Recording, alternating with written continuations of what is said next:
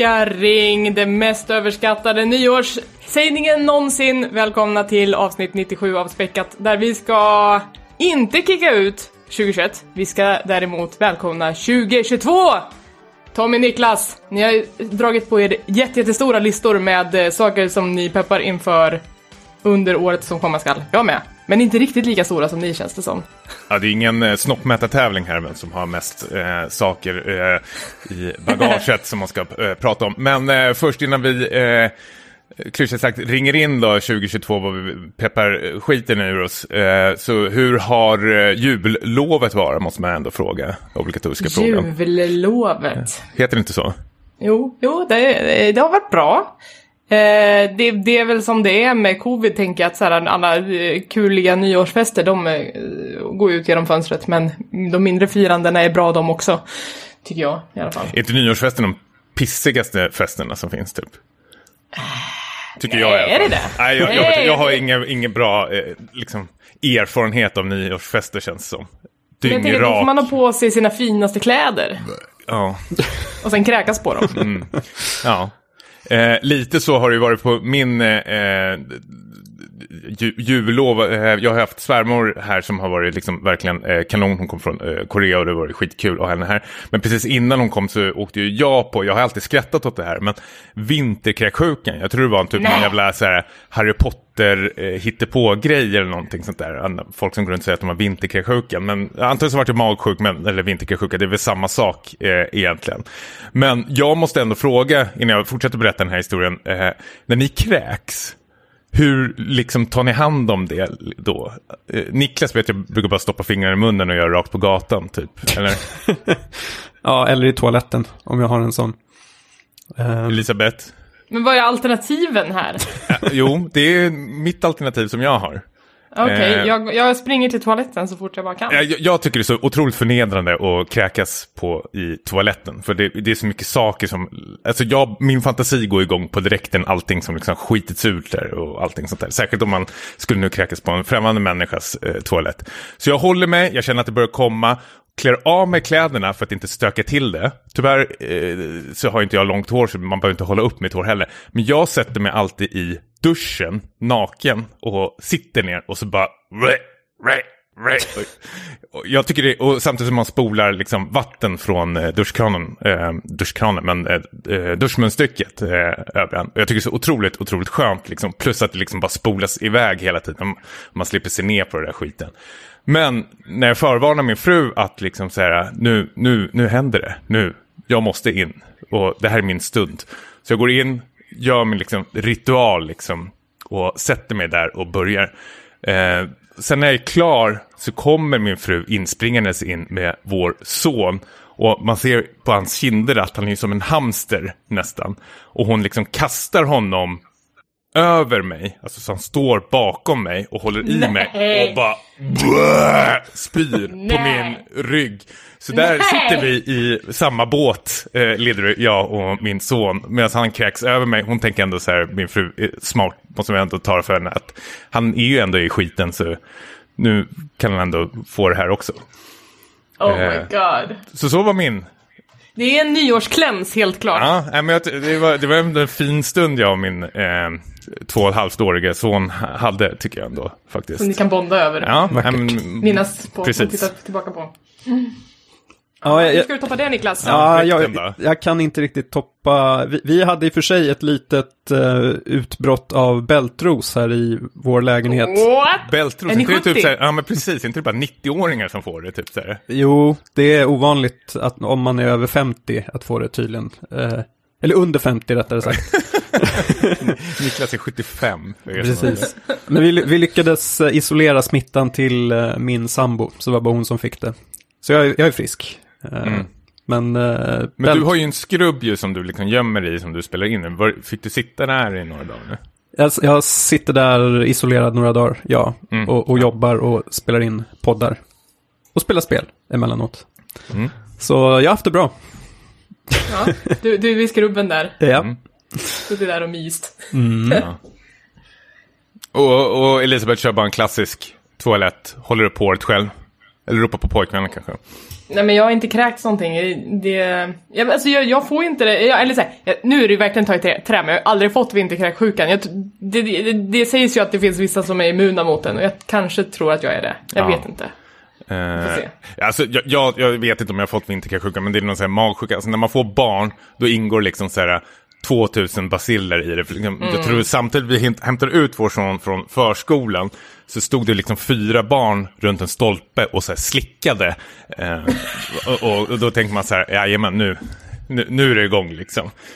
Eh, ja, men det är fint ändå. Ja, det är Bakter, fint. bakterie in, bakterie ut. Det är en eh, gåva att vara en förälder, eller hur är det? Ja, nej, men det är fem plus. Det är, det är spännande. Det är laddat vapen varje dag. Hur många plus sätter vi på det kommande året, 2022 då? Fem plus redan nu. Ja, fem plus. Redan nu? Ja, absolut. Vi måste vara positiva. Ja. Ja. Och svärmor har åkt tillbaka, så det kan inte bli bättre. Nej. Men eh, den här podden kommer gå ut på att vi radar upp argumenten till varför 2022 kommer bli 5 plus. Vi kommer att dyka ner i, i eh, serier, filmer, spel, till och med kanske lite böcker och brädspel som vi ser fram emot under eh, året som komma skall. Men jag tror även jag har lite så här två plus-saker, men ändå som man är nyfiken på faktiskt. ehm, och, och vi, vi, jag tycker det är helt okej att få skjuta ner varandras liksom, eh, motsedda eh, film, tv och spelsaker, kanske, om man vill det. Ifrågasätta i alla fall. Ja, absolut. Mm. Det går bra. Vad tycker ni? Ska vi dra igång eller? Ja, let's go. Ska vi börja med serier? Ja, men det tycker jag. TV-serieåret 2022, vad har vi på menyn? Ehm, ja, ska jag börja egentligen? Ja, Ja, men vi börjar med en, eh, ett starkt kort då, som, eh, eftersom vi är en spelpodcast. Så jag säger på direkten The Last of Us. Eh, Jag såg eh, teaser-trailern häromdagen och eh, de- den ser väldigt så här, välproducerad ut faktiskt. Och jag kände ändå ett litet, litet eh, sug på liksom, så här, vad det här kan bli. Och eh, det här är ju HBO-producerat eh, och eh, HBO har ju haft ett jävla så här, kanonår egentligen för 2021. Eller de, har ju all, de är ju alltid så här, superduktiga, känns som att det kommer ut bra grejer. Så jag är ändå liksom så här, försiktigt eh, positiv till det här och ser nog fram emot det. Jag var inte så här, jättesugen till en början, men eh, nu börjar nog faktiskt suget komma. Hur känner ni? blev mindre pepp när Johan Renck plockades bort ifrån projektet. Uh, för han gjorde ju Chernobyl så väldigt bra. Um, Ja, han gjort mycket skit också samtidigt. Ja, okej då, okej då. Men jag, jag vet inte riktigt vem det är som har tagit över och jag har inte sett den här teaser-trailern. Jag visste inte ens att den hade kommit så att jag eh, är liksom lite ambivalent tror jag. Är det, är det inte så att han, showrunnern, glömt namnet på honom, från Chernobyl är kvar på projektet? Jag jag för mig det. Eh, Så att det kanske ändå är i goda händer Mm. fortsättningsvis i alla fall. Jag tycker också att det ser bra ut. Um, dock är det ju en genre som det har gjorts en hel del annat i, känns det som. Alltså typ The Quiet, A Quiet Place-filmerna, Uh, The Road är väl det stora mästerverket, tänker jag. Så kan bli svårt att, gö- att göra någonting som uh, verkligen sticker ut, men vi får väl se. Det, Alltså, jag, jag är inte superinsatt i det här projektet, men det ska väl egentligen baseras en hel del på alltså, första spelet ändå. Så vi har ju redan liksom eh, settingen klar ändå, eh, tycker jag där. Och jag tyckte ju väldigt mycket om första spelet och storyn där, så jag tror absolut det här kommer bli eh, superintressant. Men jag tänker Niklas, du ser, det, det är ju, eh, precis som du säger, det är en av eh, författarna bakom Chernobyl, men du måste också tänka att det är samma snubbe som har varit med och skrivit något avsnitt för Mythic Quest också. Och då är frågan, är det ett bra eller ett dåligt avsnitt? Niklas Mythic Quest? hatar ju Mythic Quest för det första. ja, det var inte det bästa. Eh, jag har inte sett klart säsong två i och för sig, men eh, ja, hit and miss. Det, eh, vi får se. Jag visste inte om det här med Mythic Quest, så nu, nu blev jag lite mer Okej. Två plus. två plus eh, lutande. Nej, men tre plus kanske. Den, jag tror att den blir sevärd, det tror jag. ja, men absolut. Men jag, jag är nog peppad på det här faktiskt nu. Det låter som jag är mer peppad än eh, vad ni är. Du får vara en ledstjärna i detta. Mm, absolut. Eh, ska jag dra en serie? Kör. Eh, John Wick kommer att få en ny film i år. Den är jag inte lika pepp på som att de ska göra en prequel-serie i samma universum som heter The Continental. Det är alltså det här hotellet som alla lönnmördare checkar in på, som är den här fristaden där man inte får liksom, man får göra deals men man får inte skjuta någon. Eh, och jag vet inte, jag tycker att det är något väldigt eh, lockande i det här universumet som de har byggt upp i John Wick, eh, om att säga, ja, det finns ett helt, ett stort samhälle av lönnmördare i en undervärld som vi inte vet om. Um, och att de kommer att breda ut den ännu mer, men kanske utan då uh, att John Wick försöker bli mördad hela tiden. Um, så det, det, den är jag fan pepp på, det är god action. Uh, och det här är väl ingenting Keanu Reeves är involverad Han är i? producent tror jag, men han är inte skådis för det här ska utspela sig på 70-talet. Ah, Okej, jag har jättedålig koll på det. Men, ja. Så det, ja, men det kommer handla om när det här hotellet typ grundades. Mm, Uh, okej. så det kommer vara historien bakom. Eh, jag ninja-googlar här också. Jag ser att Mel Gibson eh, ska vara med, vilket är... Lå- Kontroversiellt. underbart ju. Ja. jag, vet, jag tycker om Mel Gibson. Jag tror det är en South Park-avsnitt där det är någon som säger att han kanske är en jävla galning, men han är ett jävla geni samtidigt. Eh, när man tänker på vad han har regisserat och skådespelarinsats är han ju otroligt duktig faktiskt. Eh, men det här, det här känner jag också väldigt peppad på. Jag är mer sugen, eller sugen, nyfiken på om det kommer vara en miniserie eller en, om det kommer vara en säsongbaserad tv-serie. Jag ser att det är tre avsnitt som är under pipen just nu. Eh, ja, the first season will be released as free 90 minute episodes making the Continental a limited series. är vad det står på Wikipedia just nu. Så Mm. Att förhoppningsvis något de inte drar ut på för länge. Nej, limited series, betyder inte det att det är miniserier? då? Men hans- det står ju en- även ändå first season också, så att det är ju som att de inte har stängt dörren för den andra också. Ah, okej. Så ja, vi Ja. får se hur det går antar jag. Precis, det kan ju bli som, jag vet att Niklas pratade om den tv-serien The White Lotus som också var en miniserie, men nu ska det komma en säsong två, bara att det handlar om en helt annan eh, familjer som besöker det här eh, hotellet. Så det kanske blir någon slags här, fristående eh, liknande i så fall. Mm. Eh, ska jag, fort jag, jag kan fortsätta med lite det här eh, pandemi, eh, postapokalypsspåret med Station 11 som är en liten fus fuskis, för den kom egentligen 2021, men alla avsnitten har inte kommit än, så jag kuppar in den i alla fall. Eh, och den handlar ju då om eh, en, en, pandemi helt enkelt, som eh, utrotar stora delar av befolkningen. Eh, och om jag inte har helt fel så bygger det här på en bok som kom typ 2014 och Elisa Elisabeth har läst den. Ja, ja. Har du spanat på min Goodreads? Är det det som är Ja, jag var inne och, och snokade. Nej, men det som var, jag tänkte var att ehm, det, det är dels lovande att det är något som skrevs innan pandemin. Eh, alltså vår pandemin då förstås. Och att ehm, den ska också, som jag har förstått de som har sett ser serien, så ska den vara ganska hoppfull. Alltså att det inte bara ska vara misär och liksom dystopiskt. Jag vet inte om det är något du kände när du läste boken. Eh, det, lite, det är lite både och. Det handlar ju om en, en resande teater eh, som reser igenom pandemin. Eh, man, eller så här, I boken så berättar de två parallella storylines. Dels om när den bryter ut och dels då de som lever efter, eh, många, många år efter att det hände. Eh, och där är det både högt och lågt skulle jag säga att de letar ju efter någon slags haven där alla alla liksom lever och bor och kanske försöker bygga upp ett samhälle igen men det är ju mycket skit på vägen också. Lite apokalypsklyschor kan det nog finnas här, en och annan.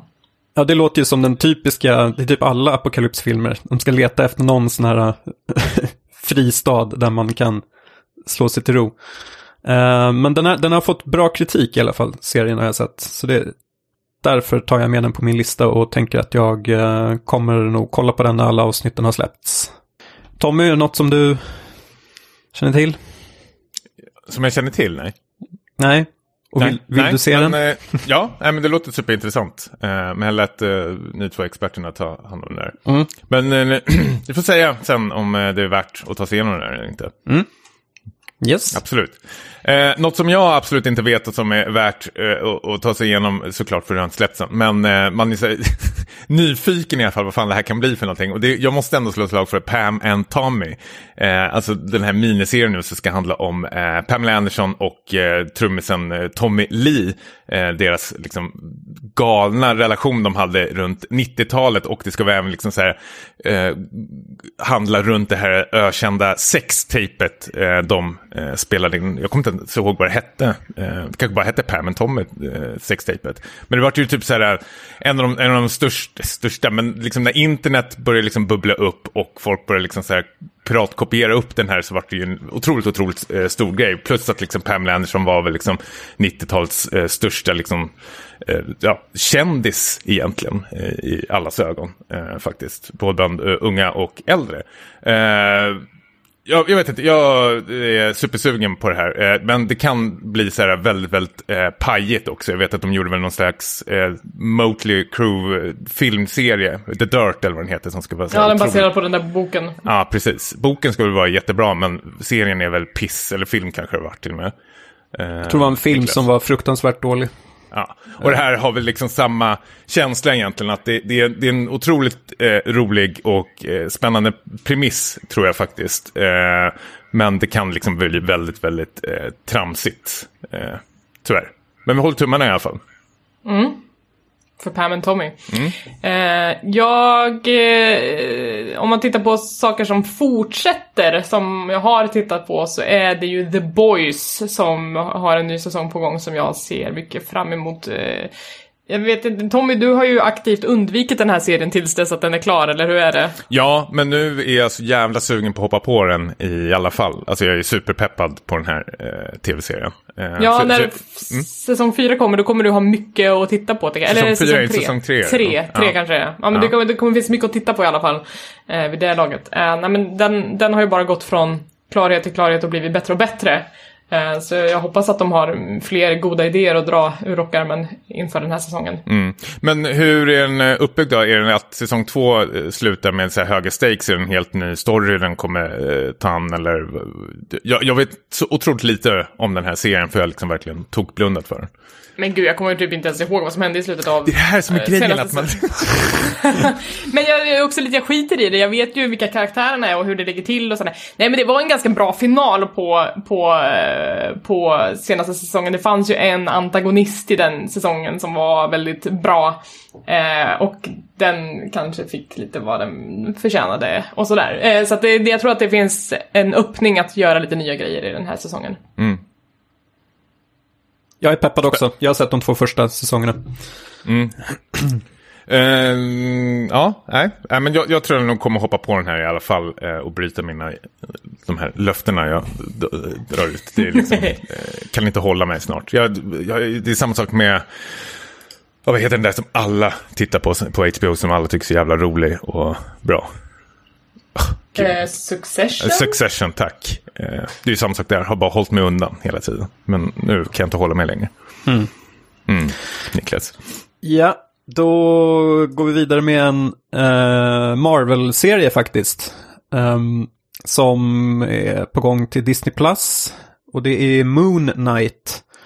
Som jag, eh, absolut inte läst någon serie, eh, Jag har ingen koll direkt på vad det är för någonting, mer än att vilka som är inblandade i projektet. Och det är ju, eh, protagonisten spelas ju då av Oscar Isaac och eh, någon form av mystisk skurk spelas av Ethan Hawke. Och den här, det lilla man har sett tycker jag ser mörkt och eh, lovande ut. Eh, och jag vet att regissörerna Justin Benson och Aaron Moorhead som har gjort lite sådana här mindfuck-filmer som, eh, vad, vad, heter den där det är en, en sekt? Eh, Tommy har sett den vet jag. Jag vet vad den heter, The Endless. Bra Tommy. Den, eh, den serien är jag lite peppad på ändå. Eh, jag har, jag har ju liksom halkat efter i Marvel-tittandet för jag är väl inte jätteintresserad egentligen. Men ibland så tittar jag på någonting som eh, Loki-serien tyckte jag var ändå rätt schysst. Så jag tänkte att jag ska ge Moon Knight en chans. I alla fall, när den kommer. Mm. Vi har ju, på tal om det, vi har ju Disney Plus hemma. Jag har ju alltid tittat på alla Marvel-filmer Fram tills vi skaffade Disney Plus. Och nu har jag bara liksom hoppat de här, vad är det, Black Widow. Och sen kom det ut någon annan. Shang-Chi. Shang-Chi. Ja, Shang precis. Eh, inte sett dem. Även fast de finns rakt framför nosen på mig så har jag bara... Jag vet inte, de tilltalar inte mig. Den här fjärde fasen det känns väldigt så, trött. Eh, av någon konstig anledning. Ja, men man vet ju inte vart den är på väg någonstans heller. Nej, Det eh, det. kanske det. Men jag gillar ändå, för jag, jag var en av de som suktade efter en, en origin story efter, av Black Widow. Men sen när jag väl fick den så kände jag att, eh, jag vet inte. Jag tror det kanske var alla eh, betygen jag fick, att den var väl lite så här medioker, vad jag förstår det som. Shang- Shang-Chi tyckte jag var kanon. Jag såg Eternals också, den är ju Just lite mera tve- tvek på hur den ska knyta ihop med resten. Men sen, och sen såg jag nu senaste Spider-Man, så, så här, jag har ju hängt med, sett alla serierna också. Det, är- det är ju det att det börjar bli lite rörigt nu i och med att man måste se både filmer och serier och allting för att få någon slags helhetsbild om vad som händer. För det som händer i Black Widow spelar roll, det som händer i Shang-Chi kommer nog att spela roll, det som händer i Loki spelar absolut roll, det som händer i Hawkeye, alltså allting vävs ihop och blir, det blir så mycket Marvel i år. Så att man kommer och... Du känner att det vara bygger upp ett- till någonting? Eller? Ja men det, dels att det bygger upp till någonting, jag vet inte vad än, men också att det kommer vara ett heltidsjobb att hänga med i det här, för det kommer vara många serier som kommer också. Men de har ju så grymma regissörer också, vilket är... För jag tänker hon, eh, Chloe Chow kanske hon heter, hon som gjorde den, eh, The Rider och eh, No Man Land tror jag den hette. Um, gjorde ju Eternals, men Eternals fick väl så här väldigt... Den var tror jag jättesågad, jag för mig. Den är, den är bara väldigt konstig jämfört med de andra Marvel-filmerna tror jag, men jag, det, det var Men inte inte det dåligt, kul, det var bara rätt. Jo, jag, jag tyckte att det var lite, alltså det var mer av en överraskning Ja. bara. Att jag bara, vad fan är det som händer här? Ja. Det är väl den jag är mest peppad på av de som har släppts faktiskt. Eh,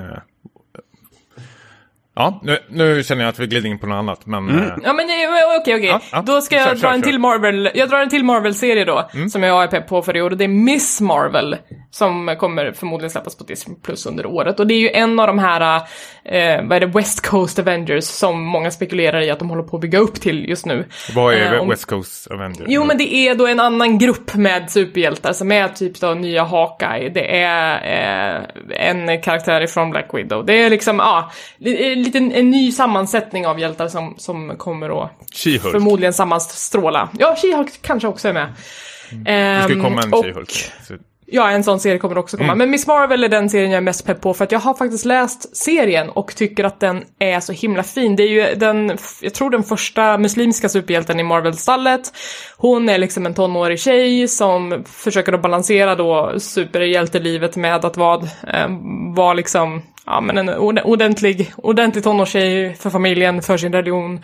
Um, men det som jag gillar mycket i de serietidningarna är att den har en sån framtidstro på den nuvarande generationen, att den är väldigt, mm, inte så pekpinnig om att ja men generation Z, för fan vilka jävla dumma i huvudet de är, utan det är mer så här att fan vi kan också göra grejer fast ingen tror på oss. Och det tycker jag är en väldigt fin, ett, ett, ett fint sätt att berätta om ungdom på, bara. Var inte hon, eh, eller Miss Marvel, en av liksom, huvudkaraktärerna i Avengers-spelet? Jo, det var, det stämmer. Ehm, så, så eh, det är den karaktären man kommer få se mer av då i den serien som kommer. Jag, jag tar något stort nu. Vad, hur känner vi för Lord of the Rings utan att liksom veta för mycket om det? Amazon-projektet som kostar pissmycket redan nu. Jag tror det är uppe i 400 miljoner dollar eller någonting sånt där. Orimligt jag fattar mycket. inte vad det är för någonting. Är det bara en ny tolkning av trilogin liksom? Eh, Nej, jag vet inte. Alltså, när jag såg den här teaser-trailern så så kändes det nästan som det. Men när jag läser på om det så är det liksom så här att eh, plockat upp lite anteckningar ifrån eh, Tolkien-universumet. Alltså, alla Tolkien-nördar pratar ju om den här jävla, eh, nu tänkte jag säga, Sa- Salamam eller vad fan den Eh, heter. Sil- Silmarillion. Ja, så heter den ju, som är så otroligt dålig och tråkig. Eh, men eh, jag vet inte, eh, jag är ändå nyfiken på vad det här kan bli. Jag gillar ju original-trilogin Peter Jacksons eh, filmer. Eh, avskyr de här Hobbit-filmerna. Så jag är liksom försiktigt ändå positiv till det här och det ska bli kul att se vad det blir för någonting. I alla fall när det är så påkostat ändå så ska det bli intressant. Och mitt Amazon-konto skriker efter content nu också. Men också efter uh, Wheel of Time. Den har de väl också lagt jättemycket pengar på. Det, det var väl inte pengarna som gjorde, eller såhär, det blev inte bättre för att det hade lagts mycket pengar på det. Men eh, det tror jag väl ändå eh, såklart det, blir för att eh, om det är en fantasy-serie som ska liksom ha mycket så här, specialeffekter så måste det se någorlunda eh, bra ut. Jag vet ju så här, andra fantasy-serier som inte haft så lika eh, stark budget där det ser bara så här kackigt ut och då liksom sugs man inte in i den här eh, fantasin lika väl liksom, tycker jag ändå. Så jag tycker absolut att budgeten kan spela roll faktiskt i sådana här projekt. Ja, men man måste ju lägga det på annat också. Det måste ju liksom vara bra regi och bra manus också. Det, jag menar, det, det var det som... Fantasy eh, of aldrig bra manus. Jag vill ju bara ha lite drakar som flyger runt. Okej. Fick- Fuck off. Okej, ja. nej, nej, men eller, Peter Jacksons trilogi är redan perfekt och jag vill inte ha mer Lord of the Rings. Jag kan bara se om dem. Så känner jag. Ja, ja, men absolut. Varför inte ha båda, tänker jag väl. Mer kanske. Ja. Ja, det skadar inte, känner jag. Ing- Inget jag har bett om, men jag kommer absolut eh, titta på det när det kommer. Ja, men jag ska ge det ett försök också. Eh, däremot, eh, Wheel of Time har jag inte liksom rört. Eh, det vet jag inte ens. Jag vet vad det är, men jag har inte läst, läst böckerna liksom. Så det bara känns så här, åh gud, jättejobbigt. Jag kan slänga in en fantasy-serie till. Ehm, Willow. På ehm, Disney Plus, återigen. De ska också ha sin fantasy-serie, precis som alla andra stora uh, streamingtjänster. Eh, det känns som att Disney, Disney Plus liksom eh, målgrupp är väl egentligen sådana som mig som eh, gillade de här eh, typ 80-tals, eh, sto- stora 80-tals-franchiserna. Ehm, och eh, jag är ingen Marvel-fantast, men, men jag är liksom, när, när Willow dyker upp så är det ju någonting som händer i mig ändå. För det, det var en sån här 80-tals favorit som jag är osäker på om den håller idag.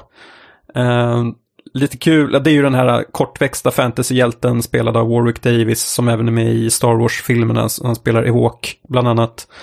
Eh, han hade också en komediserie som hette Life's Too Short. Där ett specialavsnitt, det var så här mycket meta, eh, gick ut på att eh, han och Val Kilmer, som också är med i Willow-filmen, skulle liksom försöka pitcha en, en Willow 2-film. Eh, men det blev ju ingenting då där och då, men nu, nu är det alltså dags att eh, eh, återuppliva det här franchiset. Och jag vet inte om det är något som jag har bett om heller, men jag kommer ju att titta. Det känns som att de dammsug, Disney dammsuger alla de här, eh, jag vet inte, Mighty Ducks, eh, Turner and Hooch, liksom de, eh, gamla franchises som egentligen inte kanske förtjänar en, en hel tv-serie, men de, de, eh, eh, de behöver content, helt enkelt. Så jag kommer nog kolla på det här med liksom e- ena, ena ögat lite så här halvintresserat. Men det är ändå en av mina höjdpunkter för nästa, nästa år. Ja, jag har ingen relation till den här franchisen överhuvudtaget, så jag... Eh, eh, Jag vet inte så mycket franchise, det är väl bara en Ja, film. det är bara en fi film. ja, är, jag, kommer, jag kommer ihåg att den var stark, men den, den, det är mycket möjligt att den liksom inte alls är något no bra. Eh, och om en neutral person liksom skulle se den idag så kanske den inte riktigt skulle beröra på samma sätt. Eh, men eh, du kanske blir intresserad när du får, får, får, får se lite på serien, att du vill se vart det började någonstans. Jag har en eh, som jag, det är väl mitt trumfkort det här, det som jag mest ser fram emot. Jag tror fan inte den kommer komma i år, men jag håller eh, tummarna verkligen. Det är Unrecorded Night. Eh, det här är ju David Lynch eh, senaste liksom, kommande projekt som har blivit liksom, uppskjutet på grund av eh, covid pisset. Nu sitter ju David Lynch istället eh, hemma och eh, säger att det är fredag och har typ så här en väderrapport. Ah, det är hans tv-serie han håller på just nu. Men man vet väl lite om, eh, som, precis med alla eh, David Lynch-filmer, han släppte ju någon slags teaser-grej på Netflix, någon slags kortfilm där det är han som intervjuar en apa. Eh, vilket är helt jävla otroligt, var den, tyckte jag.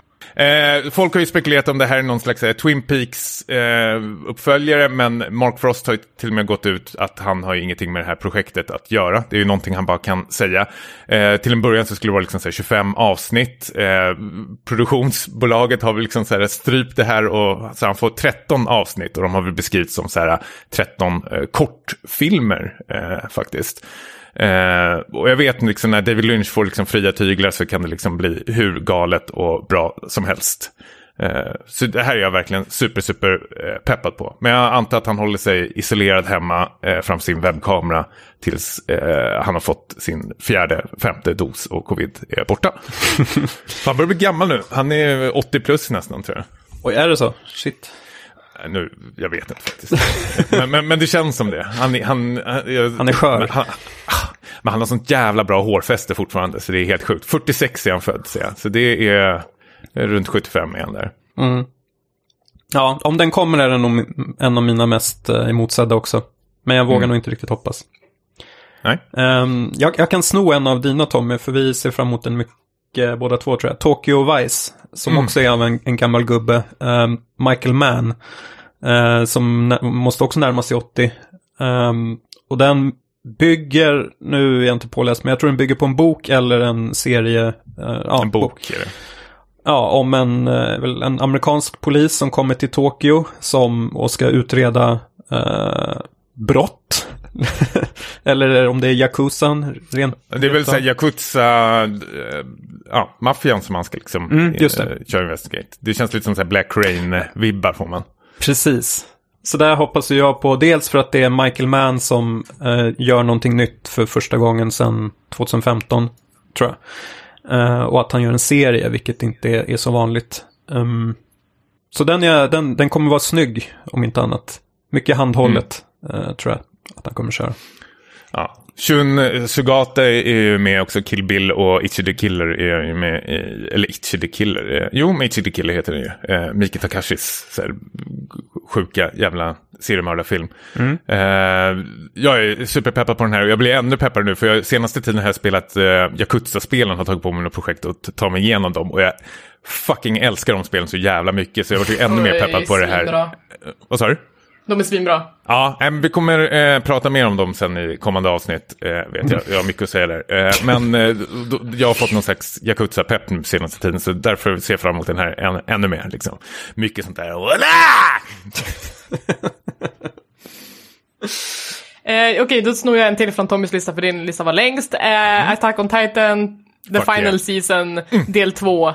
Nu ska det här eh, härket knytas ihop eh, och eh, jag har ingen aning om var det kommer landa någonstans. Jag har inte läst mangan utan eh, det här är ju ett projekt som du prackade på mig i, i år och som jag faktiskt har tagit mig igenom hela serien så som det har släppts hittills. Mm. Du har inte sagt någonting om det, vad du tycker om det.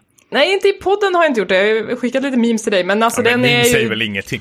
Man kan ju Det är klart det gör. Ja, ja. gör. Nej men, eh, så här, jag tycker att alla säsongerna har varit lite sega. Det har varit väldigt, väldigt långsamt berättande och sen så mynnar det alltid ut i någon slags klimax i slutet av säsongen när de bara och här är förklaringen till vad som händer! Mindfuck, mindfuck, mindfuck!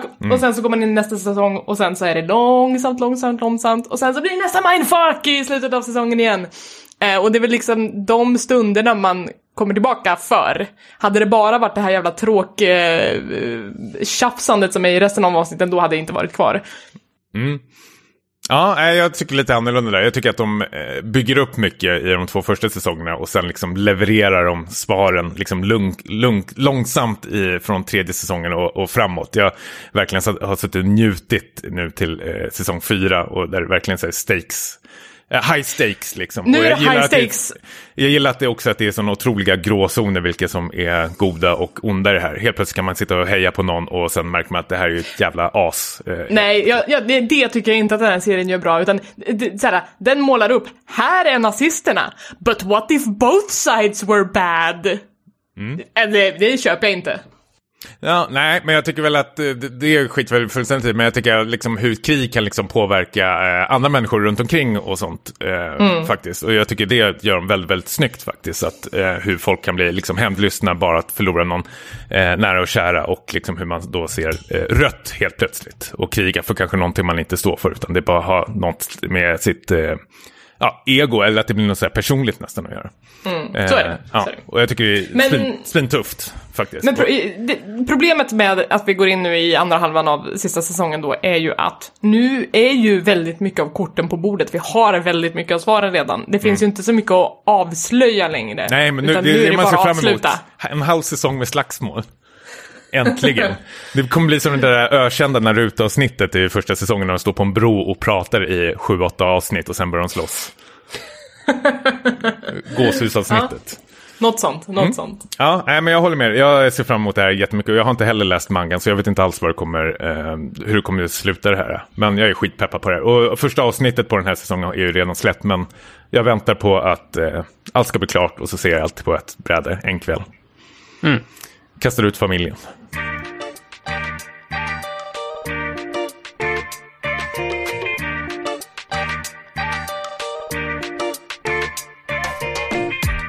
Eh, yes, då går vi över till mest emotsedda filmerna.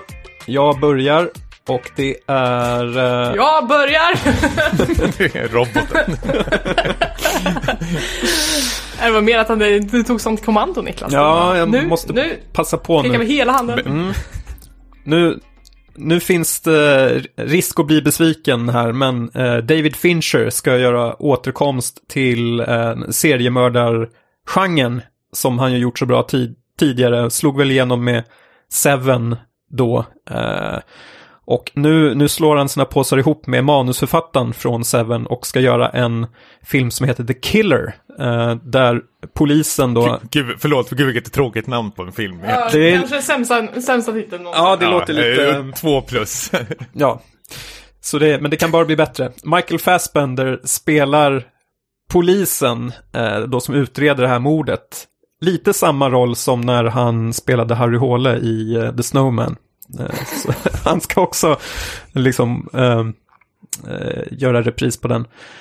Man vet inte så mycket mer än just det, men om David Fincher kan hitta tillbaks till gamla stordådsformen så, så kan det här bli en av årets bästa filmer. Tror jag. Jag älskar genren, seriemördar thriller. Gärna lite såhär 90-tals stuk på det. Så blir jag extra nöjd. Vad tror ni om det här? Nej, inte ett dugg sugen faktiskt. Elisabeth? Är det namn, namnet som avskräcker? Svårt. Det är inte namnet, men det är mer alltså serie, seriemördarserierna. Jag har svårt att ta mig tid för dem. Det är inte det som hamnar högst upp i min priolista. Nej. Jag gillar seriemördarfilmer, men det är någonting jag vet att jag tycker David Fincher har gjort sitt lite grann faktiskt. Jag tyckte om den gamla Fincher, men den här Malik som jag såg senaste filmen var ju så otroligt dålig tyckte jag. Mank. Tråkig. Mank, så hette det. Mankovic! Ja, ja. Eh, Ja, ja. okej. Var, den, den flög inte. Då, då får ni Nej. komma med något bättre. Ja, men då eh, hoppar jag gärna på nästa. Och det är Decision to Leave, en av mina favoritregissörer, eh, Park Chan-wook, eh, kommer med en ny som eh, thriller eh, som jag inte heller vet så jättemycket om. Men han har ju sin eh, parhäst med sig, eh, Jong Song Kyung, eh, den här eh, kvinnliga manusförfattaren som har hjälpt honom att växa. Hon har väl skrivit om en av de bästa filmerna som han har gjort, liksom The Handsmaiden och eh, I'm a Cyborg och Lady Vengeance. Eh, så hon har väl eh, oftast liksom en eh, kvinnlig touch sätter hon på eh, hans filmer. Hon har väl hjälpt honom att, eh, så de inte blir så mansgrisiga hans filmer som de var kanske lite innan som många tyckte. Eh, så hon är ju svinduktig och han tar ju med henne, vilket jag är väldigt så här, klokt val.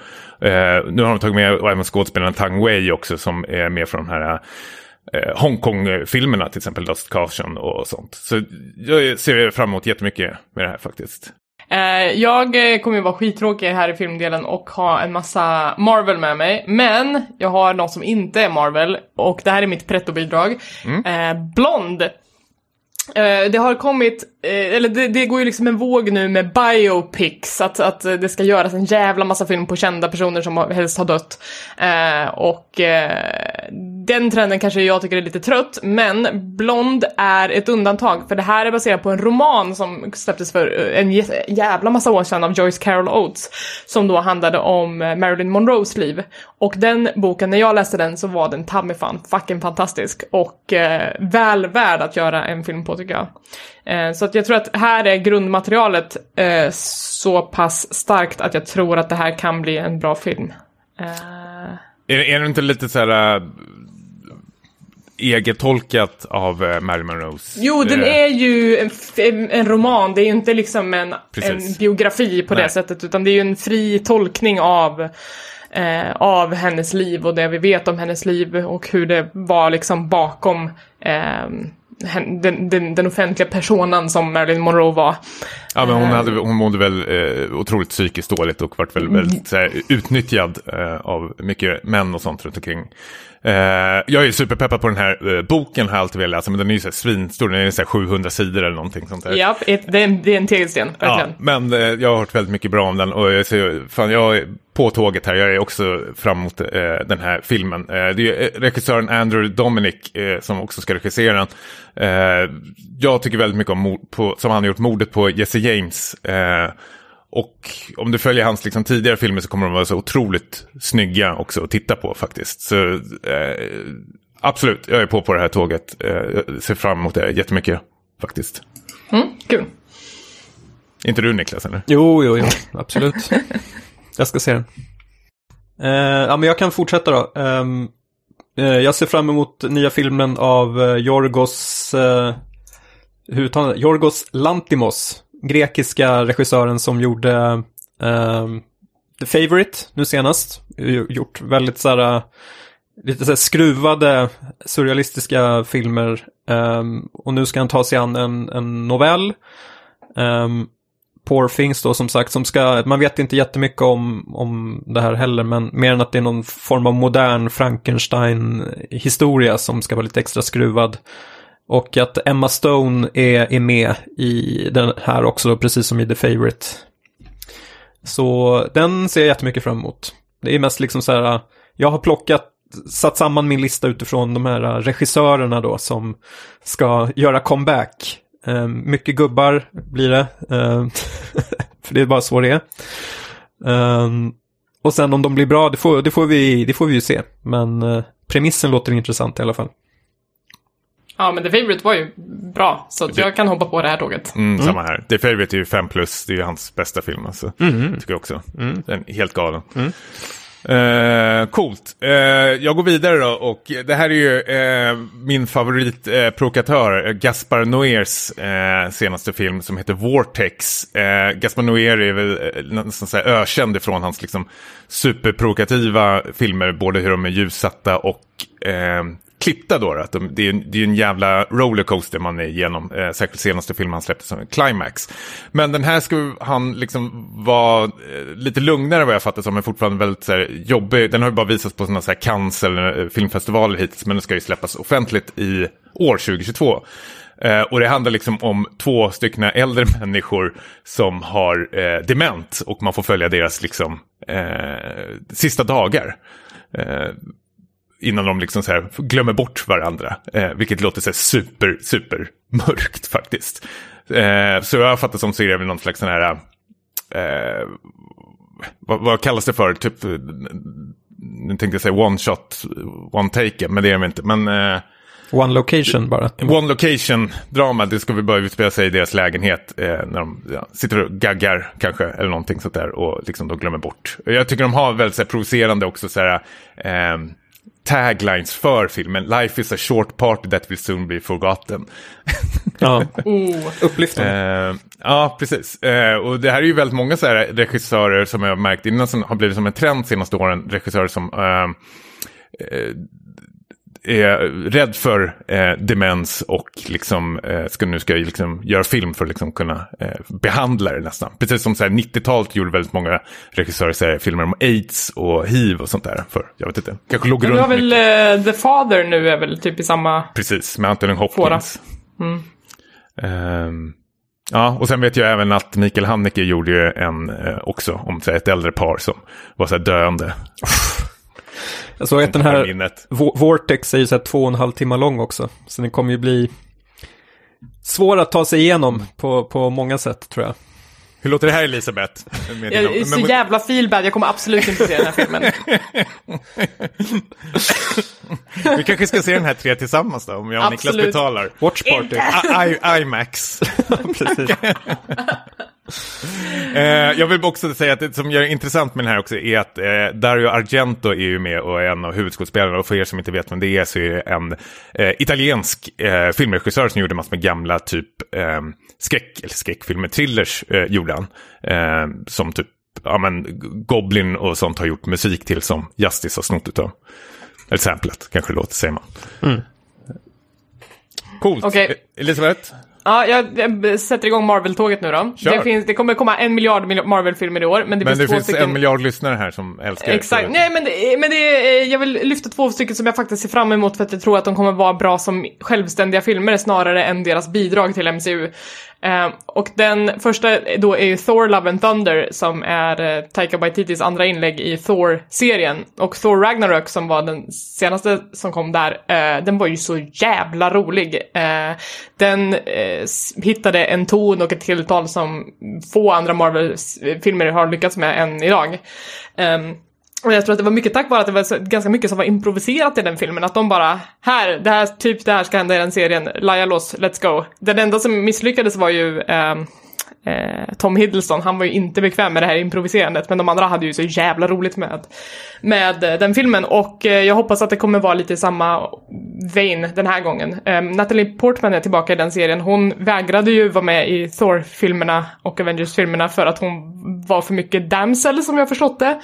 Att hon, hon spelade ju liksom bara flickvän och eh, i Marvels kanon-universum nu så eh, ska ju eh, hennes karaktär kanske då ta upp Mjölnir och eh, också axla manteln som en kvinnlig Tor. Och då blir ju premissen för hennes medverkan en helt annan. Ja, bra att du får på sig. Jag, ja, faktiskt. Bara skjuta in här innan du går till nästa. Jag gillar också Ragnarök väldigt, väldigt mycket faktiskt. Och ser fram emot den här också faktiskt. Eh, Mm. Så jag är på på den här.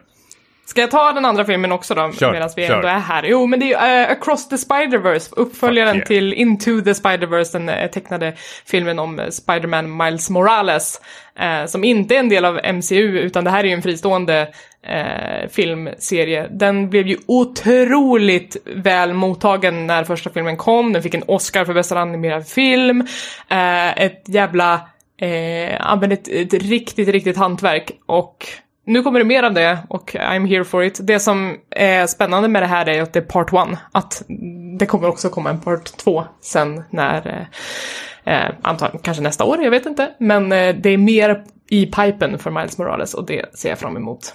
Eh, första, eller första, den som kom ut, nu glömmer jag bort vad den hette. Across the Spider-Verse heter ju den som kommer nu. Vad, vad Into den? the Spider-Verse. Into the Spider-Verse eh, var ju en sån där film som jag ångrar att jag inte såg på bio. För jag tände att det här är nog ingenting för mig, animerat och sånt. Men det är ju lätt den bästa eh, Marvel-filmen och den är inte ens med i. MCU-grejen. jag tycker den var så jävla bra alltså, eh, och jag är sugen på att se om den nu inför eh, den här part one. Så jag är också superpeppad på att eh, se den här uppföljaren faktiskt. Har du sett, du, jag tror inte du har sett här Niklas? Jo, jag såg den. Ja, du har sett den? Den var bra. Ja. Det var den faktiskt. Eh, jag antar att man kommer behöva se nya Spider-Man-filmen också för att förstå hur allt knyter samman. Nej, inte Nej. alls. Alltså? Spider-Man No Way Home är ju, behandlar ju ganska mycket samma tema med att det är liksom multiversum och det är det Marvels cinematiska universum också är på väg mot. Men de här är parallella eh, tidslinjer, det är inte samma. No Way Home har väl ingenting med den här att göra? Nej, nej, nej. Nej. Okej. Niklas, Men, men, det, men det är samma tema, ungefär. Jo, jo.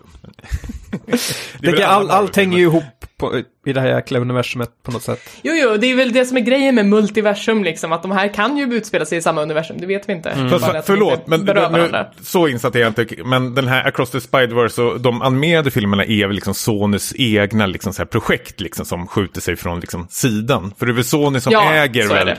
hela liksom Spider-Man-grejen som de har lånat ut nu till. Ja, det är en separat franchise i praktiken. Men Mm. om vi tittar på lor- loren här nu, för Spider-Man, så skulle de kunna vara i samma universum. Okej, Poindexter. Coolt.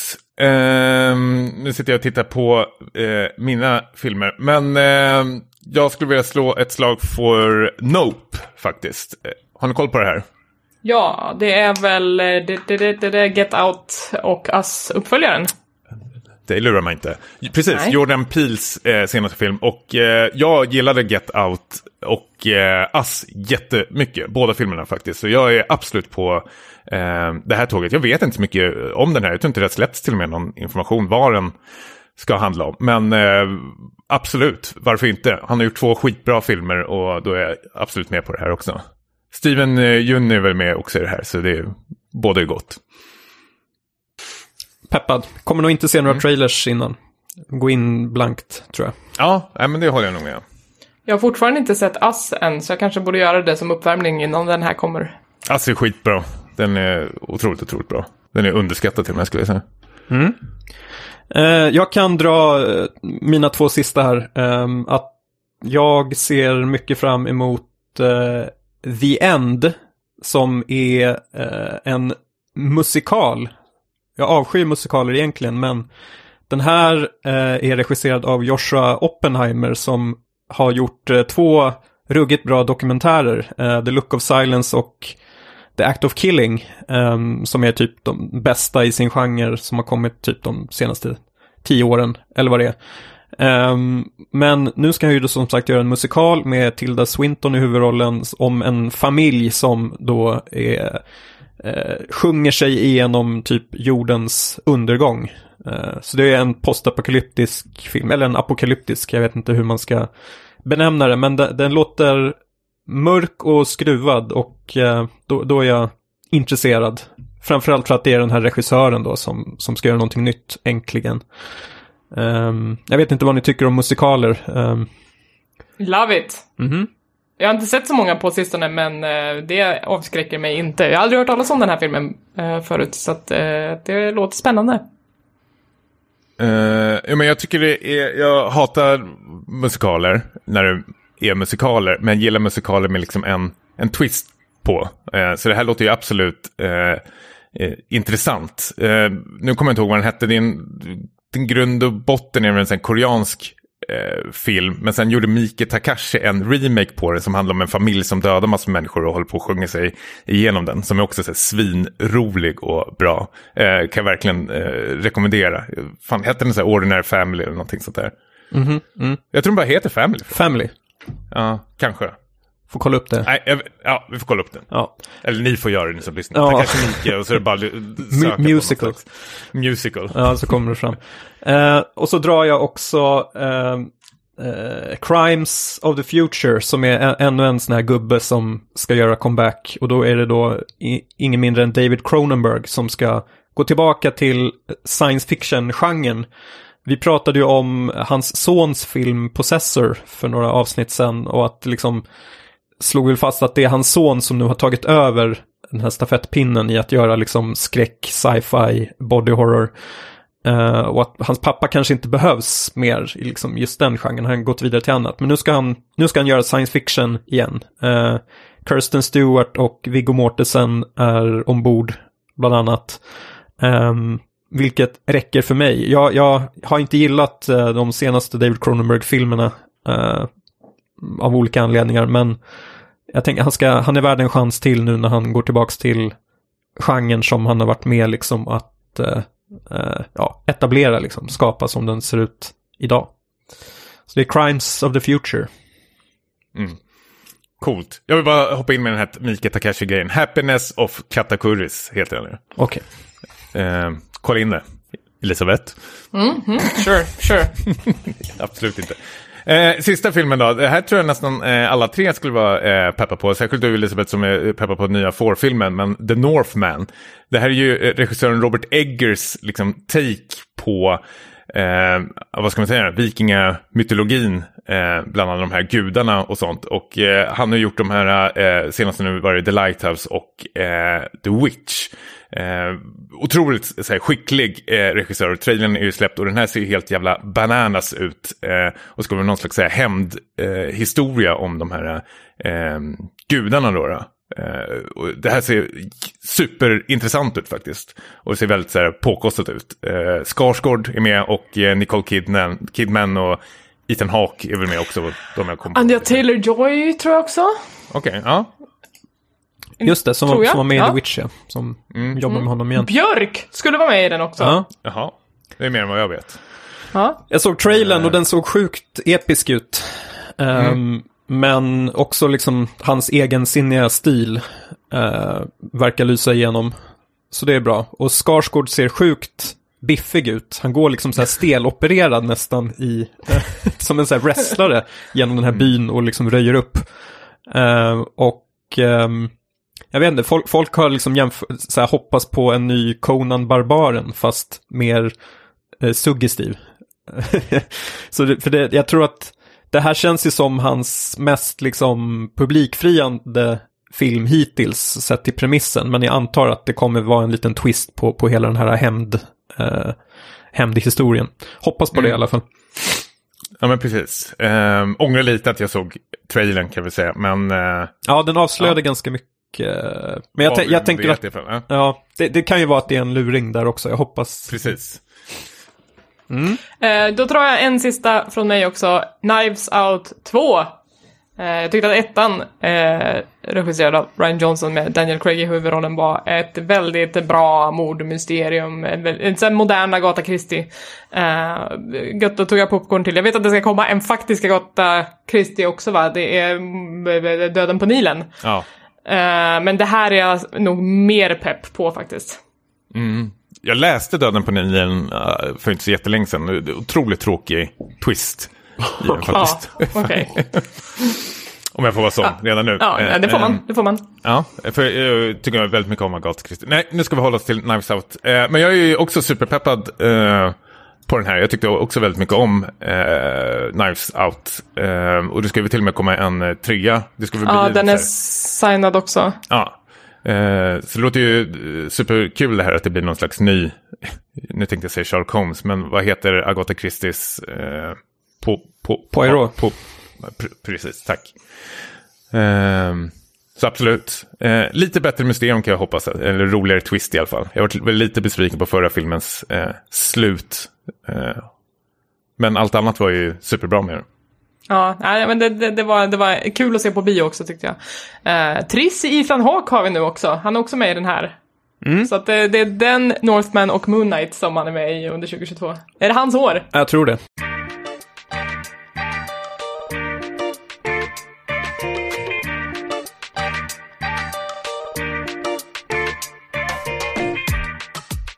Då är det dags att röra sig vidare till eh, spelen. Det är ja, ett, ett segment som jag i alla fall har lagt mest tid på under, under 2021 och kommer lägga lika mycket tid på under 2022. Eh, jag ser ju fram emot härnäst nu, Horizon Forbidden West. Kommer nu i februari, så det är, det är inte så lång väntan kvar. Eh, det kommer nog bli min första liksom, stora grej att hugga i. Eh, har ni spelat ettan?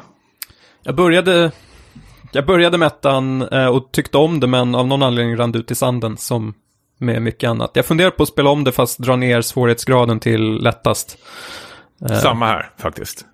Eh, jag spelade bara någon timme men liksom kom inte in i det. Det hände samma sak för mig när jag spelade det första gången, alltså Horizon Zero Dawn, att eh, när jag spelade klart tutorialområdet och man såg hela den här världskartan sen bre ut sig för kolla hur mycket spel det är kvar! Då fick jag en sån jävla utmattningskänsla att jag bara, men herregud, liksom, det, det som jag just spelade var ju ett helt spel och nu ska det in liksom sex gånger så mycket. Och då tog jag faktiskt en ganska lång paus ifrån det, men när jag väl kom tillbaka in i det så var det så jävla värt det. Eh, Jag vart ju ännu mer sugen nu för att det kom någon uppdatering till det till eh, ja, men både Playstation Pro och 5 att den liksom höjde frameraten. För det var ett av de eh, sakerna som jag kände eh, inte klickade så bra för mig. Att frameraten kunde gå ner rätt så rejält eh, på det spelet. Men det ska de tydligen ha fixat nu med en, någon slags eh, fin uppdatering som kom för någon Ja. eh, månad sedan faktiskt. Åh fan. Ja. Eh, nej men det är uppföljare på, det är ju liksom bara en regelrätt uppföljare, eh, annan eh, setting, eh, nya förmågor och superkrafter, en ny intrig antar jag. Eller eh, ja, en intrig som kanske brygger vidare på den förra, jag ska inte spoila vad det handlade om. Eh, för att jag tror att den, eh, det kapitlet inte är helt stängt än. Coolt.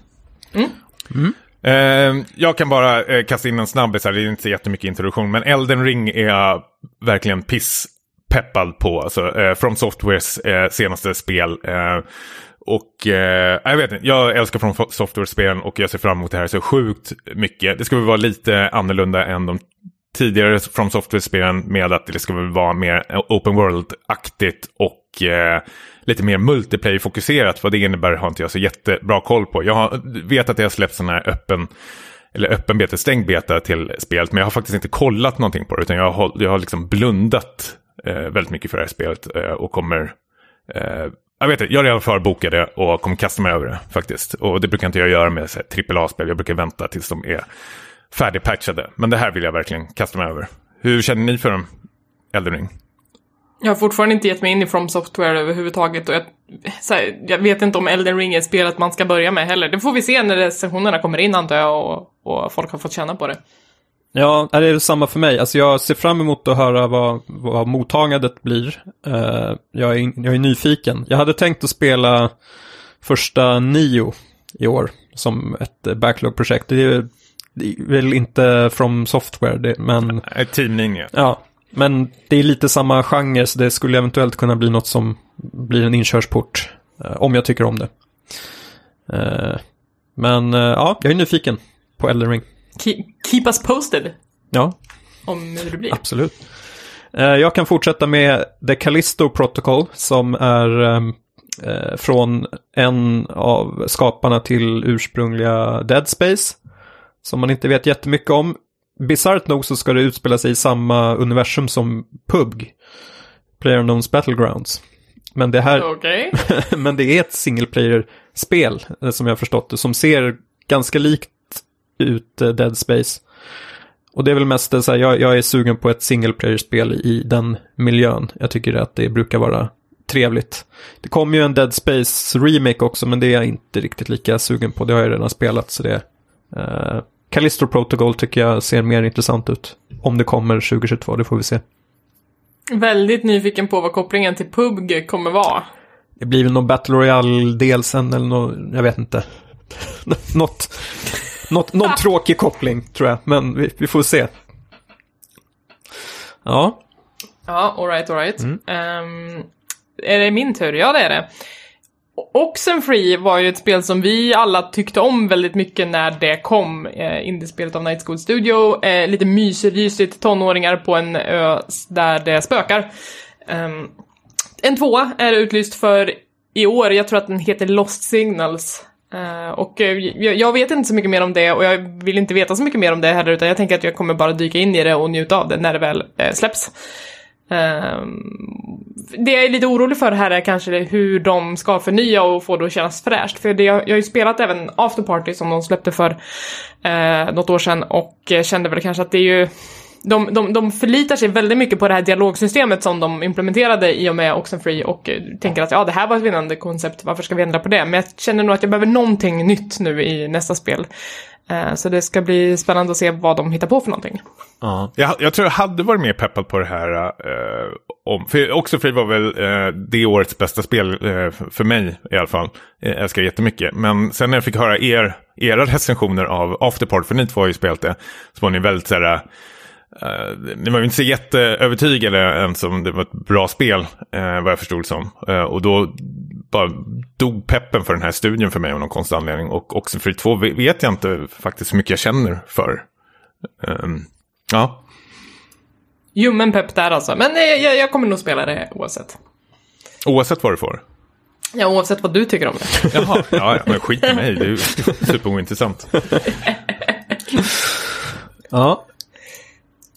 Har vi något mer ifrån Tommy? Ja, eh, jag trodde aldrig jag skulle eh, lägga det här på listan, men jag måste säga Warhammer 40 000 Dark Tide. Jag är absolut inget eh, Warhammer-fan eh, och jag gillar inte um, Vermintide så, här, jättemycket. Det här är Fat Sharks, heter de va?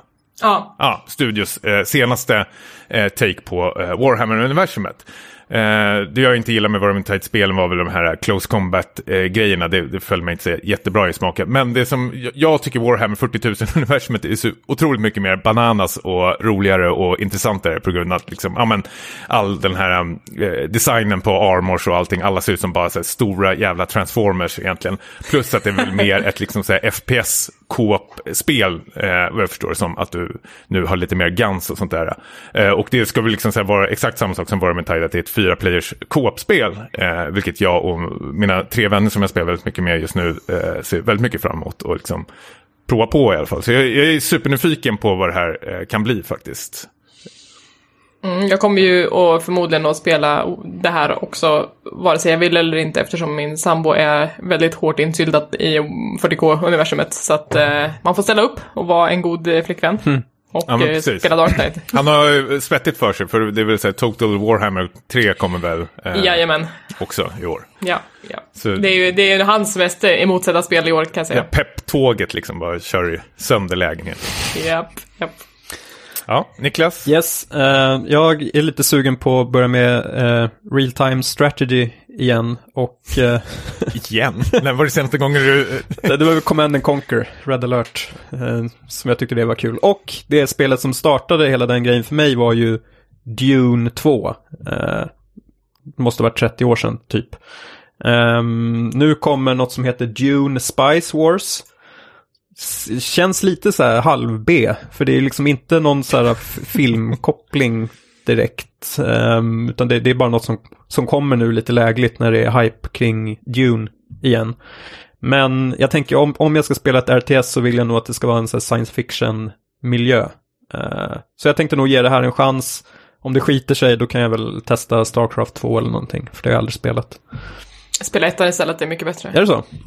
Ja, gud ja. Okay. Eller Total Warhammer. ja, Total War ska också vara bra. Nej, men jag kommer också att prova Dune Spice Wars tror jag. Jag, jag eh, har en liten RTS-nerv som kliar ibland och då är jag så här, mm, kanske. Mm. Jag hoppade inte, har inte hoppat på något på de senaste åren, men det här kan jag nog tänka mig att köra. Mm. Testa i alla fall. Ja. Mm. Eh, Okej, okay, sist på min spellista då, Pokémon Legends Arceus, Arceus, jag vet fan inte hur man säger det här. Um, det här det låter som en är japansk då... undertitel. ja, nej men det är ett namn på en Pokémon som heter Arceus. Uh, Arceus. Who the fuck cares? Det här är då Pokémon, men inte ett vanligt Pokémon i mainline-serien som vi känner till dem, utan det här är en spin-off som utspelar sig i det feodala Pokémon-Japan, typ. Det här är en prequel till Pokémon och hur det var förr i tiden i den här världen. Det har inte gjorts förut något liknande. Eh, och det som är spännande med det här spelet är att det äntligen ska bli riktig open world. Det som fansen har bett och bönat om i typ tio år för den här serien. Men fanns I, inte, kom det inte ett open world? Uh, Sword and Shield var, hade delvis open world. Det fanns så här, vissa områden som var open world och det fanns till och med lite multiplayer i dem för man kunde se folk i den världen. Men det var inte bra gjort. Det kändes inte modernt överhuvudtaget. Uh, men det här ska vara riktig open world i alla fall single player-mässigt och uh, ser ut som att det skulle kunna bli bra. Uh, vi får se. Mm. Absolut. Ska vi ta vår, um, sista, vårt sista spel? Som är på min och Tommys lista. Det är på min lista också. Wow. Så att, uh, yeah. ja, då är alla tre då. Triss! Ja, det men spelet eh, som vi alla eh, ser fram emot är såklart Marvel Midnight Suns, eh, Fire Axis eh, senaste eh, spel såklart blir det. Eh, det här är ju väl liksom samma upplägg som deras tidigare spel, eh, XCOM-spel då och eh, XCOM 2 var väl, eh, jag tror det var så Speckats första liksom Gotu-spel eh, som vi delade ut mm. faktiskt, så väldigt, väldigt länge sedan. Och det har ju inte kommit någon liksom riktig uppföljare nu till XCOM och det här blir väl ingen uppföljare heller, men det liksom så här baseras väl i eh, grund och botten på samma liksom så system egentligen. Och någon som kan liksom sköta det här väldigt snyggt är ju Fire Access faktiskt. Och det ska bli ännu kul med de här eh, Marvel-figurerna, att få se den här lilla twisten på det. Eller vad känner ni? För min del så är det liksom, det är inte Marvel som är dragplåstret. Um, utan det är, ja, det är som du sa, det är en XCOM kanske spiritual successor, men jag har faktiskt blivit lite nyfiken nu på hur de ska implementera den här typ, spelkortmekaniken efter att jag spelade Inscription och eh, älskade det. Eh, det var annars det som gjorde att jag blev lite tveksam kring, kring det här spelet, hur, hur det skulle passa in. Men nu, nu är jag mer öppen för förslag. Um, så, så jag, um, jag ser fram emot det här.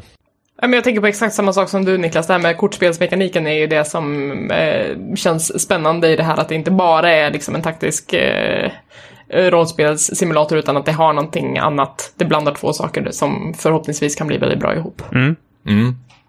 Och det är farligt det där när de implementerar kort, det är det jag känner mig mest orolig för över det här faktiskt. Eh, det kan både svänga och eh, ja, åt båda hållen känns som för mig. Eh, faktiskt. Jag vet bara att jag spelade alldeles nyss på paddan det här och Slay the Spire till exempel som är väldigt så, omtyckt kortspel som jag verkligen inte alls fattade eh, hypen kring. Eh, ja, men ja, vi får se. Vi håller tummarna mm. i alla fall. Ja, eh, åtta starka titlar. Jag vill slänga in en joker ifrån brädspelsvärlden också. För i år är det ju förhoppningsvis dags. I år kommer Frosthaven. Det är alltså uppföljaren till Gloomhaven som jag har ju spelat jättemycket av. Jag tror vi till och med pratade om det i ett avsnitt här för häromsistens. Um, ehm, och eh, Gloomhaven har ju liksom regerat på brädspelshimlen i många, många år nu och, och eh, utvecklaren har jobbat på ett, en uppföljare väldigt länge. Den har kickstartats, den har skjutits upp flera gånger på grund av pandemin och fabriker som inte har hängt med och så vidare och så vidare. Eh, har varit lite kontrovers runt den också. Eh, gillar man ju när eh, anti-PK-maffian börjar bröla, då blir man ännu mer pepp på det. Um, Vad nej, men det, var det då? Det här har inte jag Nej, men det... Nu är jag jätteintresserad. så här, I första Gloomhaven så fanns det en viss kritik mot att, att i, i um, texterna när de pratade om olika arterna och raserna så tyckte de att det var ett väldigt så här, ja men, eh, vad ska man säga, ett kolonialistiskt sätt att tänka på det med att ja den här rasen, de är egoistiska och aggressiva, den här rasen är bla bla bla. Alltså det var inte så mycket utrymme för så här, individer inom varje ras och det som utvecklaren gjorde då var att han gick ut och sa jag vill jättegärna nyansera det här så jag har tagit in en konsult eh, som, som hjälper mig att skriva mer inkluderande och liksom diversifiera och göra det här mer intressant. Och då gick ju liksom Gamergate-maffian i taket och sa att det här, nu det, går det ut för med det här jävla spelet och de skulle avboka sina förhandsbokningar och allt. Ja, vad kul, vad skönt. Ja, exakt. Uh, nej men jag tänker att allting som förbättrar narrativet i den här spelserien tycker jag är bara fucking go for it. Men vad fan, jag, jag förstår fortfarande inte argumentet varför man blir provocerad av det. Nej men det var ju så att den här konsulten han tog in var någon som hade skrivit några grejer innan som de hade blivit jävligt provocerade av. Att, uh, ja, mm, det var, det var lite inflammerat redan då. Uh, nej men det, det som mekaniskt, det är inte bara narrativt som är pepp på Gloomhaven, utan det är också att de mekaniskt har några nya uppdateringar som, som skiljer sig från det gamla spelet. De kommer att ha med crafting, eh, de kommer att ha med citybuilding, um, ehm, det, det, alltså saker som känns självklara i ett datorspel men inte helt självklara i ett brädspel, så det ska bli superspännande att se hur de implementerar det i, i Frosthaven. Mm. Förhandsbokningen ligger redo, vi väntar bara nu. 10 000 spänn. Ja, nästan. Ja. Harry Hole. Harry Hole. Her husband asked specifically for Inspector Hole. This is Harry Hole's phone. Ah, great Harry Hole. Yes, vi tänkte göra bokslut nu på den tredje Harry Hole-boken, Rödhake. Jag antar att det är jättemånga som har väntat på det här. Eh, så nu, nu är det äntligen dags. Jag var så ambitiös att jag lånade boken på biblioteket. Eh, en riktigt så här eh, kantstött historia som, eh, ja, den, den, har varit runt. Många gubbar som har suttit och läst den på, på muggen, tror jag. eh, och det roliga är på... Inklusive du. Inklusive jag. Den skitnödigaste av oss alla. Ja, det, och då, det, det som står på baksidan här som ska sälja in boken är då Harry Håle misstänker att en nynazistisk ledare med kodnamnet Prinsen arbetar inom Oslopolisen. Under utredningen får ett offer halsen uppskuren och ett annat skjuts på nära håll med ett gevär. Harry Håle konfronteras snart med en grupp från sitt lands mörka förflutna, de norrmän som krigade på Hitlers sida under andra världskriget. Och mördaren är inte klar med sin blodiga vendetta. Näst på tur står en medlem ur kungafamiljen. Var det inte så... Det var ju he en... hela boken. Ja, och är det inte så att det avslöjas typ sista kapitlen att det är en ur kungafamiljen som ska skjutas? Jo. Så det här har ju spoilat ganska mycket. För när, jag kommer ihåg att när jag läste boken kanske var, säg att den var 500 sidor. När jag hade läst 300 sidor så hade typ ingenting av det här hänt fortfarande. Det var bara uppbyggnad. Det är ju, eh, det som jag tyckte var väldigt, väldigt intressant i den här boken jämfört med de andra två var ju att ett mord har inte begåtts än. Nej. Alltså, det, det, är ju mest Harry Håle som har på känn att någon kommer förmodligen dö snart och hela boken är en jakt på att han försöker ta reda på vad fan är det som händer. Um, och det visar sig att han har rätt då, eh, eftersom bok, eh, bokens baksida avslöjar detta. Men, men det var en eh, spännande take på deckaren som jag inte har läst så mycket innan och som kändes så himla motsatt klyschigt till vad de andra två böckerna var. Jag, är, jag är lite kluven, alltså dels Eh, objektivt sett, eller vad säger man? Jag, jag, förmodligen är det den bästa boken hittills. Uh, att det är liksom den mest uh, välskrivna och ambitiösa. Uh, att... Den är så välskriven så att jag undrar om han har tagit in en spökskrivare, för det är så himla stort steg efter de första två. Ja. ja men... Eller bättre översättare kanske då? Om jag ja, på jag, läste, jag läste ju på svenska, de andra två har jag läst på engelska faktiskt. Men, mm, ja, kanske. För det finns, um, det finns ju några väldigt spännande sekvenser och den, den hoppar ju då mellan nutid och uh, ja, andra världskriget då, som ni hörde. Uh, för mig så var det väl, tyvärr lite de här andra världskriget-delarna som drog ner uh, helhetsintrycket för mig. Jag hade, all, jag hade svårt att liksom hålla isär vilka av de här gubbarna som, som vem var vem. Jag kände den här Simpsons-episoden med typ The Flying Hellfish när eh, Grandpa och Mr. Burns ses liksom efter. Eh, Eh, jag tänkte exakt samma sak. så det, jag fick liksom aldrig någon feeling för vilka de var. Däremot så tycker jag att Harry, Harry Håle-delarna var, var bra. Särskilt då när han hade sin unga kollega eh, där i början så tyckte jag att det var riktigt spännande. Men och då jag tyckte att de knöt ihop det helt okej, eller ganska bra också. Att det känns som så väldigt så här Christopher Nolan-aktigt slut där de då liksom, hade de filmatiserat där hade de hoppat mellan, ah, korsklipp mellan andra världskriget och när han försöker stoppa den här skytten på, på taket. Eh, Men det var ganska ändå svårt för mig att ta mig igenom den här boken. Det tog lång tid, precis som det har gjort med de tidigare. Den var ju lite längre också. Ehm, så jag vet inte, förmodligen är det den bästa boken, eh, men ja, det säger kanske inte jättemycket, jag vet inte. Det är alltså absolut den bästa boken av de vi läst hittills, även om ingen av dem kanske har varit kanon.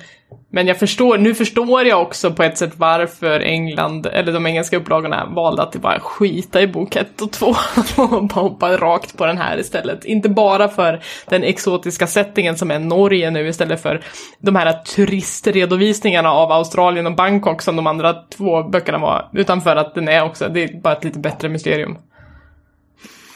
Ja, jag håller absolut inte med. Jag tycker det här är den sämsta boken i serien. för att jag tycker den tar sig själv på alldeles för stort eh, allvar faktiskt. Alltså den börjar ju väldigt bra att Harry Håle skjuter en i Secret Service-agent eller någonting. Och då tänker jag det här är fem plus, nu, nu är det igång liksom. Eh, men sen blir den ju så otroligt så här, seriös och Norges liksom, historia och inblandning med liksom, nazismen och allting sånt där. Att jag känner liksom så här, det här vill inte jag ha när jag läser Harry Håle. Jag vill ha liksom en berusad polis i Thailand som går och tittar på boxningsmatcher och går runt och är så här sur och dricker billiga liksom, slattar eller någonting. Eh, det, det tycker jag ändå var liksom charmen med de tidigare eh, böckerna ändå. Allt det, det, alltså det blir lite liksom så här ironiskt att man läser det och jag tycker att här tar ju liksom Jon Espe sig själv och Harry Hall liksom på alldeles för stort eh, liksom allvar nästan. Vilket gör att Eh, ab- absolut, jag förstår varför folk kan- kan tycka att den här är den bästa för att den är lite mer liksom, seriös. Men liksom, om man jämför med andra liknande böcker så gör den ju liksom väldigt dåligt då. I sådana fall. Då kan den vara lite så här slopp, sloppig och eh, oseriös och opretentiös istället, tycker jag ändå. Ja, De två första är ju mer så här typ kiosklitteratur, alltså nå- något man köper på flygplatsen. Som man läser på planet och sen kastar boken. Eh, Precis. det är så du vill ha det. På väg till Bangkok. Nej, men- eller, ja. Nej, men jag, jag vet att jag, alltså, tvärt emot dig Niklas, som liksom eh, drar ut på saker eh, Drar ut på när något är tråkigt. Ja. Eh, så, så jag tvärtom, att jag liksom bara så här, t- tar mig igenom det så snabbt som möjligt för att jag bara bli av med skiten. Så jag läste ju igenom den här supersnabbt eh, mot slutet och särskilt så här, eh, Eh, inget typ minne av de här eh, vad är det, nazistgrejerna eller vad det var för någonting. Eh, när den hoppade till andra världskriget. Jag tyckte det var så otroligt så här, tråkigt del av den boken. Alltså. Jag brydde mig så otroligt lite faktiskt. Inte för att jag brydde mig så jättemycket de två tidigare böckerna kanske. Men eh, det är, ehm, jag vet inte, jag saknar ändå det där eh, smått misären då faktiskt. Och mer, eh, vill ha mindre av det här seriösa. De kanske tog in den där eh, eh, författaren Elisabeth som skrev Frosthaven eller någonting. Ja, den Nu blir här jag såhär eh, konsulten. Gamergate-snubbe här. Ja, precis. Jon Espe tog in den. ja, Men det är kul ändå tycker jag att vi tycker så pass eh, olika ändå. För eh, Elisabeth, du tyckte väl om den här, jättemycket är väl i kanske, men mycket mer än de tidigare böckerna. Och Ja, jag helt ja, tvärtom. absolut. och Niklas ligger så här, två plus och skvalpar. varken bättre eller sämre. Eh, Så vi har liksom, alla tre har vi olika liksom, så här, preferenser på eh, vad vi vill ha av hål. Ja, och den fjärde boken så här, det är ju nästan, det slutar ju med en cliffhanger, den här boken. Jag vet inte om du kommer ihåg det Tommy, men Nej, det gjorde jag nej, inte. men en av poliserna nu som har en så här chefsroll är ju typ nazist. Eh, Just det, just och eh, Han var insider, korrupt. Mm. precis, och de säger ju att Håle har typ två månader på sig att, eh, ja, jag vet inte, röka ut den här eh, förrädaren. Säger de precis på slutet. Och det är, an- jag antar att nästa bok bara tar vid direkt och att de ska eh, försöka fixa det. Mm. Men vi får väl se när vi läser den bok. Ja. ja, och vi får se vad som händer med eh, Håles framtid. eh, jag, jag, jag har alltid dragit parallellen eh, innan, för jag sitter ju och läser de här Wallander-böckerna. eh, senaste Wallander-boken jag läste är ju liksom att det handlar mer om hans hälsa och diabetes och sånt där. Att han blir så här trött när han jagar skurkar och typ så svimmar och grejer, vilket jag tycker är väldigt kul faktiskt. Så jag saknar mer sånt, liksom, hur, hur mår Håle egentligen? Eh, inte vad han försöker rädda eller någonting. utan Jag vill ha Men liksom, det- personen. Men Håle skaffade ju sig också en relation i den här boken som är mer seriös än de relationerna han har haft innan. Det är kanske den som måste trasas sönder i kommande böcker. Det är ju mer spännande hans relation till spriten än en verklig människa faktiskt. Det här upp, uppmuntrar man ju typ alkoholism och misär. ja, Ju värre, desto bättre. Mm, faktiskt. I fiktionens värld. ja. Det var allt vi hade att bjuda på för idag. I ett eh, kommande späckat avsnitt så ska vi också avhandla eh, året 2021 och se vad som var bäst, sämst, mest överskattad, vem vet. Eh, allt ska dyftas i, i det avsnittet, men för idag så är vi klara. Ja, tack ska ni ha. Jag, vi kanske inte behöver presentera oss. Nej, späckad podd, späckad podcast heter vi på många ställen. Ja. Om ni har hittat hit så hittar ni till de andra. Det gör ni verkligen. Ha, Ha det det gott bra. allihopa. Hej då!